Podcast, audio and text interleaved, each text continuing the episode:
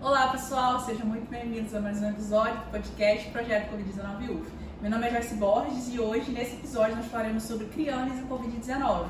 E para nos acompanhar nessa conversa, nós convidamos a nossa orientadora, a nossa coordenadora do projeto, Fernanda Góes. Seja bem-vinda, professora. Obrigada, uma satisfação muito grande coordenar esse projeto e hoje estar com essa oportunidade de conversar com vocês sobre esse assunto que eu tenho pesquisado já há um tempo, que são as crianças com necessidades especiais de saúde. Então, uma satisfação, uma alegria sem tamanho estar aqui nesse momento. Bom, vamos iniciar nossas perguntas e a primeira é: quem são as crianes? Então, esse é um termo que a gente tem utilizado nos estudos, né, nas pesquisas, tanto internacionais quanto nacionais, e esse termo significa crianças com necessidades especiais de saúde. Quem são essas crianças, né? Quem são essas crianças com necessidades especiais de saúde?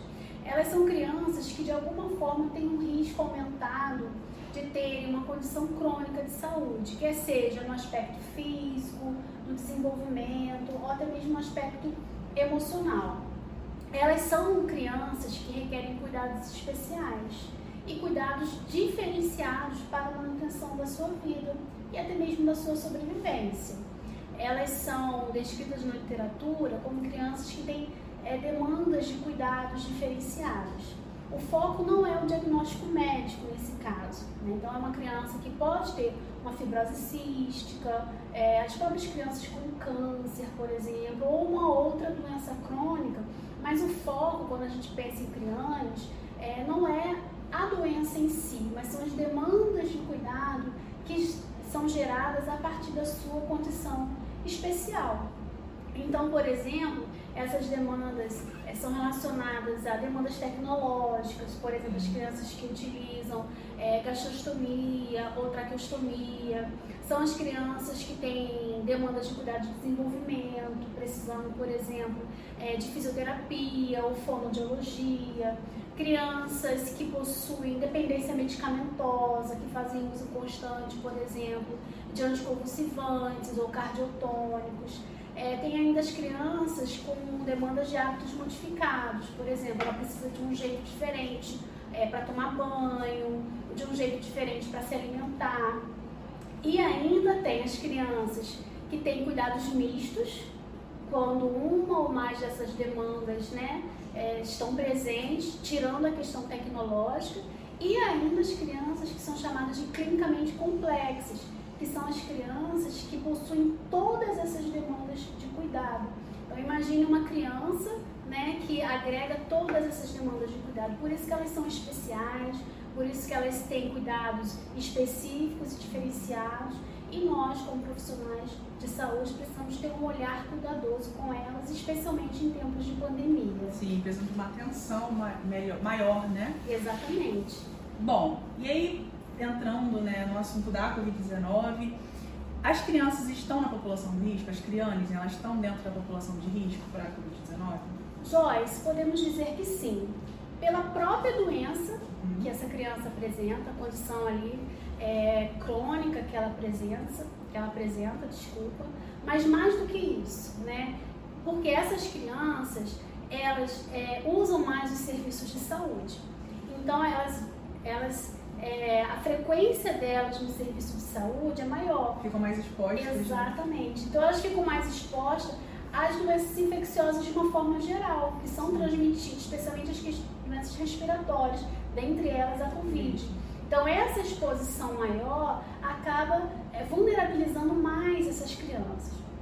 Além disso, elas têm, muitas das vezes, a depender da condição, um sistema imunológico mais frágil, né? Elas utilizam vários medicamentos, elas se encontram com várias pessoas, então ela tem uma condição de saúde mais frágil. E essa fragilidade acaba, sim, colocando ela num grupo de maior vulnerabilidade para adquirir, né, a Covid, e dependendo da situação, como por exemplo, as crianças com cardiopatias, elas podem estar mais propensas a complicações da Covid. Então, assim, cada criança é uma, cada criança tem as suas particularidades, não podemos dizer que todas são iguais, mas elas requerem, sim, uma atenção diferenciada. Sim. Bom, e qual é elas devem ter um cuidado especial frente à Covid-19? Então, por tudo isso que eu já falei para vocês, essa exposição maior a exames biomédicos, elas têm são mais propensas também a hospitalizações. São crianças, Joyce, que às vezes passam por 4, 5, 6 hospitalizações em um ano. Muitas dessas hospitalizações são prolongadas. Então, elas têm sim que serem desenvolvidas junto com elas alguns cuidados especiais. Mas nada muito diferente do que a gente já conhece, né? Já passamos aí, estamos no terceiro ano, né, da pandemia. A gente se acostumou, né? Então a gente já se acostumou, a gente já tem uma noção que cuidados são esses. Então não é nada muito diferenciado do que a gente já conhece. Mas, por exemplo, elas não devem deixar de utilizar máscara, principalmente quando elas estão indo ao serviço de saúde, por conta dessa exposição que a gente já falou, a importância de higienizar as mãos de forma adequada e, principalmente dependendo da faixa etária, a criança coloca as mãos em vários lugares, depois leva a mão à boca, ao rosto, então esse cuidado com a higienização das mãos. Inclusive, a gente tem um podcast sobre o uso do álcool, na infância. Então, por conta disso, tem esse cuidado especial, e eu não poderia deixar de falar da questão da vacinação. Sim. Porque elas, como todos nós e as crianças especialmente, mas essas crianças que possuem essa maior vulnerabilidade para o adoecimento, não podem deixar de ser vacinadas, inclusive elas são consideradas um grupo prioritário na vacinação. Então, reforçar a importância da vacinação junto a essas crianças. Hoje a gente já está aí, basicamente, quase a população inteira aqui, quer se vacinar, é vacinada, e para liberar para as crianças também. Então, é sempre importante a gente falar dessa importância da vacinação para todas as crianças, principalmente, para quem está ali mais vulnerável. Certo. Bom, eu ia também fazer a pergunta da vacinação, você já falou sobre ela. Mas eu gostaria de fazer mais uma mais uma questão. Então, tem sido comum na população pediátrica, nas crianças e também entre as crianças, não voltar para completar o esquema de vacinação. Então, muitos familiares levaram seus filhos para a primeira, segunda dose, ou só para a primeira, que não completou o esquema básico. Sim. E a questão do reforço é muito importante. Então, eu destaco aqui a importância das famílias levarem os seus filhos para completar o esquema vacinal. Não só da Covid, mas de todo o calendário vacinal para a infância, porque é muito importante. Porque esse foi o impacto da pandemia, esse afastamento, essa perda de vínculo com a atenção básica, as famílias não, por medo inicialmente, depois esse distanciamento, a questão das fake news também em relação à vacina. Então, a gente sabe que a taxa de vacinação na infância para todas as vacinas, inclusive para a Covid, ainda não estão dentro de um patamar assim desejável, esperado. Então, reforçar a importância de levar os filhos para vacinar. Sim, essa é uma das nossas missões também, combater fake news, trazer informações científicas verdadeiras e disseminar isso para a população. Bom, e aí a próxima pergunta é sobre a continuidade dos cuidados, A gente sabe que é algo importante essa continuidade dos cuidados, a vacinação, as doses de reforço, e dentro das condições de distanciamento que a gente teve, da Covid-19, a dificuldade de acesso de alguns serviços, como ficaram esses cuidados, essa continuidade de cuidados para a população, para as crianças. Você pode falar um pouquinho sobre esses cuidados continuados, a importância? Joyce, a dificuldade de acesso dessas crianças a serviços de saúde é anterior à pandemia. Sim, então, não podemos responsabilizar apenas a pandemia. Eu estudo as CRIANES desde 2005 para 2006. Fiz o meu mestrado, o doutorado nessa área, e eu estudei essa questão, dentre outros aspectos, essa dificuldade de acesso aos serviços de saúde. Essas crianças, elas muitas vezes criam um vínculo forte com os hospitais, especialmente os hospitais terciários, principalmente essas crianças que são que têm clinicamente complexas, e criam um vínculo fraco com a atenção básica. Muitas das vezes não há a corresponsabilização desse serviço em relação a essas crianças, isso já é anterior à pandemia.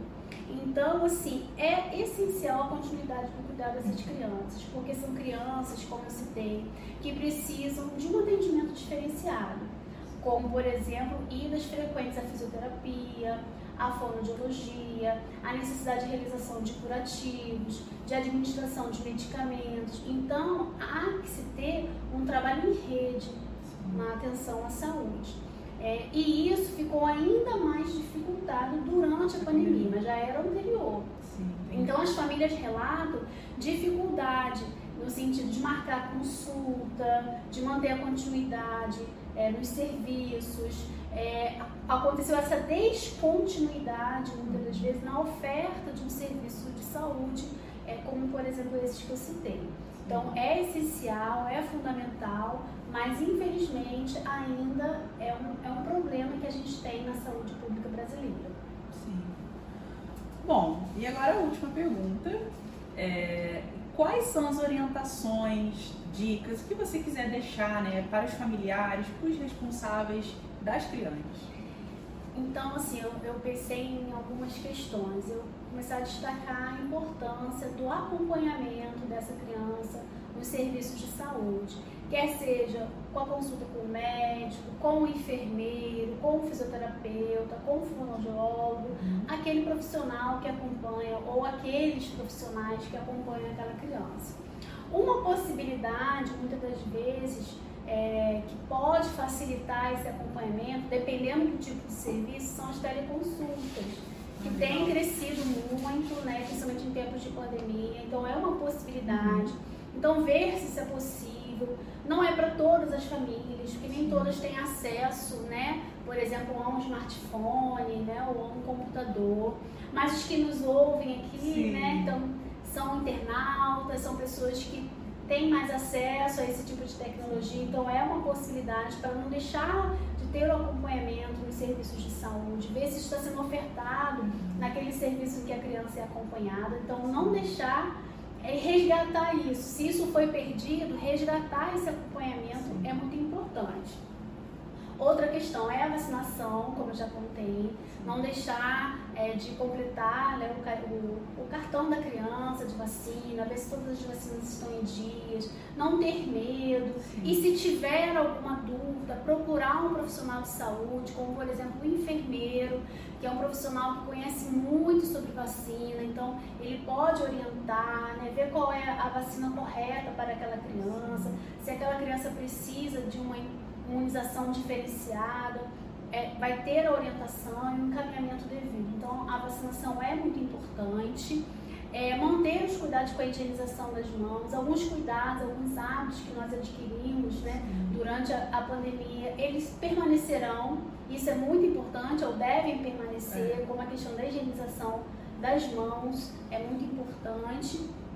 Caso essa criança apresente algum sintoma respiratório que possa, né, levar uma suspeita de Covid, por exemplo, ou outra infecção respiratória, procurar um serviço de saúde especializado para, né, avaliar a situação, fazer os exames adequados e, se for o caso, o tratamento ou acompanhamento pertinente a cada situação, porque às vezes não é Covid, mas é outra infecção respiratória. Precisa de cuidados, né, de qualquer forma. Então, por exemplo, as crianças que têm fibrose cística ou que fazem uso de uma traqueostomia têm pneumonias de repetição. Então, né, diante do sintoma, procurar um serviço para um diagnóstico precoce, um tratamento adequado. É importante também orientar as próprias crianças, a depender da idade, do grau de entendimento, né, da possibilidade de compreensão sobre o seu autocuidado. Isso também colabora, né, para a saúde da criança e também para diminuir a sobrecarga do cuidador.